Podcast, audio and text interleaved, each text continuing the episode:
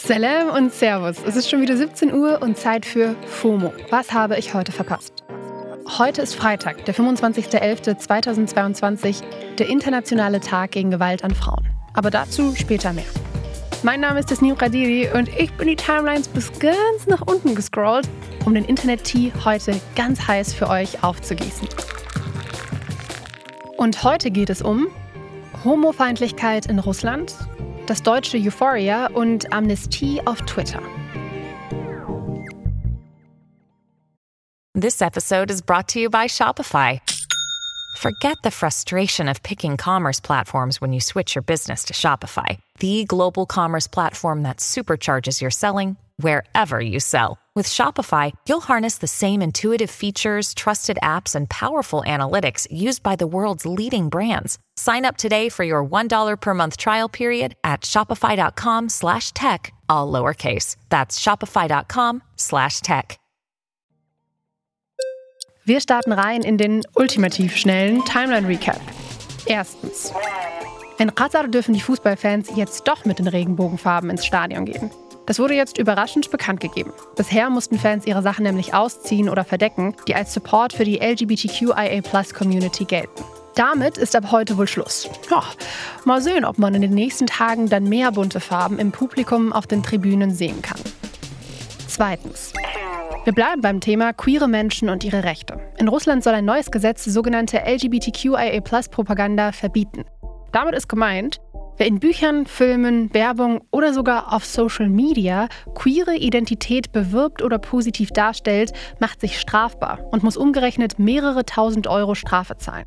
Das neue Gesetz muss noch vom russischen Präsidenten Wladimir Putin und dem Oberhaus des Parlaments durchgewunken werden, aber das gilt als Formsache. Morgen in unserer Samstagsfolge spricht meine Kollegin Paula übrigens über den Fall der offen homosexuellen W N B A Spielerin Brittney Griner, die in Russland zu neun Jahren Haft verurteilt wurde, wegen einer winzigen Menge Cannabisöl. Aber dazu morgen mehr. Drittens. Euphoria, die H B O Show mit Zendaya, bekommt eine deutsche Adaption. Die Rechte dafür hat sich die Produktionsfirma gesichert, die dieses Jahr auch die erfolgreiche Netflix-Serie Cleo gemacht hat. By the way, eigentlich ist Euphoria eine israelische Serie und auch die bekannte H B O Serie nur eine Adaption.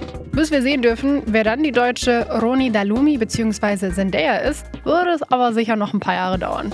Meint ihr, das wäre gut? Schreibt's mir mal an fomo at spotify dot com. Das war's auch schon mit dem ultimativ schnellen Timeline Recap.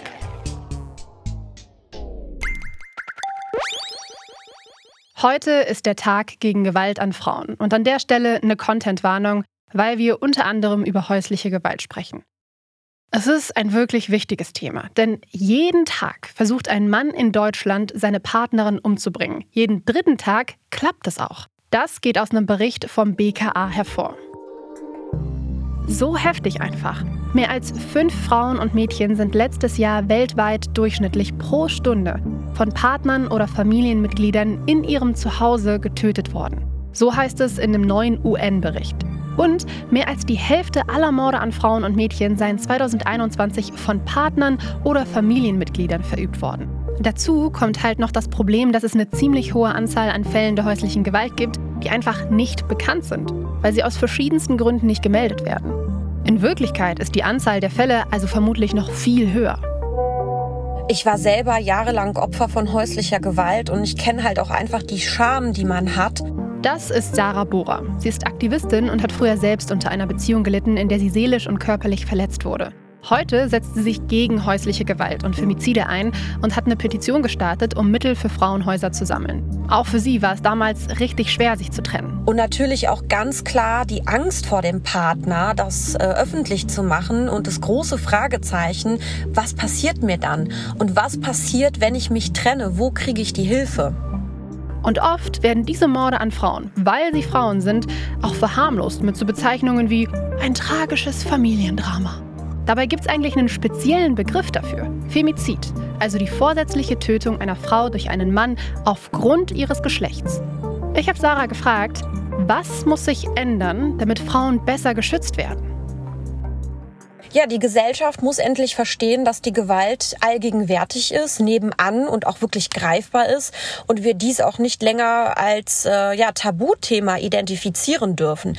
Politisch gesehen müssen wir dafür sorgen, dass einfach mehr Frauenhausplätze da sind. Wir brauchen wirklich Präventionskonzepte und vor allen Dingen auch einfach mehr Finanzvolumen, um einfach auch den Schutz für Frauen zu gewährleisten, den sie auch letztendlich brauchen. Und dafür braucht es natürlich auch Aufmerksamkeit für das Thema. Deswegen gibt es den heutigen Tag. Mehr von Sarah hört ihr in ihrem Podcast Fresh Family mit ihrem Mann Eko Fresh. In der aktuellen Folge sprechen die beiden über dieses Thema. Den Link zu der Folge und zu Hilfsangeboten, falls ihr oder jemand in eurem Umfeld in einer solchen Situation seid, findet ihr in den Shownotes. Kommen wir zum nächsten Thema. Das hier ist ja schon seit Wochen in den News. Denn seit Elon Musk Twitter übernommen hat, ist einiges passiert. Vor ein paar Tagen wurden zum Beispiel ein paar bisher gesperrte Accounts wieder freigeschaltet. Kanye West und Donald Trump waren auch darunter. Am Mittwoch hat Elon Musk dann eine Umfrage auf Twitter gestartet. Sollte Twitter eine Generalamnestie für gesperrte Accounts anbieten? Also so eine Art Vergeben und Vergessen für die, die gesperrt wurden. Zum Beispiel, weil sie auf der Plattform Scheiße gebaut haben. Ausgenommen sollen Leute sein, die gegen das Gesetz verstoßen oder zu viel Spam verbreitet haben. Über drei Millionen NutzerInnen haben bei der Umfrage mitgemacht und das Ergebnis ist mit ca. siebzig Prozent ein Yes.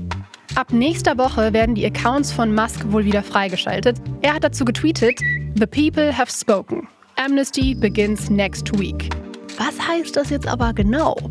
Not sure. Bisher ist noch unklar, wie genau Twitter in Zukunft mit Hate Speech und so generell der inhaltlichen Moderation umgehen will. Wer dazu etwas mehr wissen will, dem empfehle ich die neue Folge von Haken dran, das Twitter-Update. Da wird gleich im Intro resümiert, ich kann dazu gar nicht mehr viel sagen, außer es ist die reine Willkür, die da herrscht. Hört's rein. Ist natürlich in den Shownotes. Das war's für heute mit FOMO und auch erstmal von mir. Ich bin nach ein paar Tagen FOMO wieder raus. Morgen hört ihr dann meine Kollegin Paula mit der Samstagsfolge hier auf Spotify. FOMO ist eine Produktion von Spotify Studios in Zusammenarbeit mit A C B Stories. Folgt uns auf Spotify. Und entspannt mal wieder richtig hart dieses Wochenende, okay? Bye!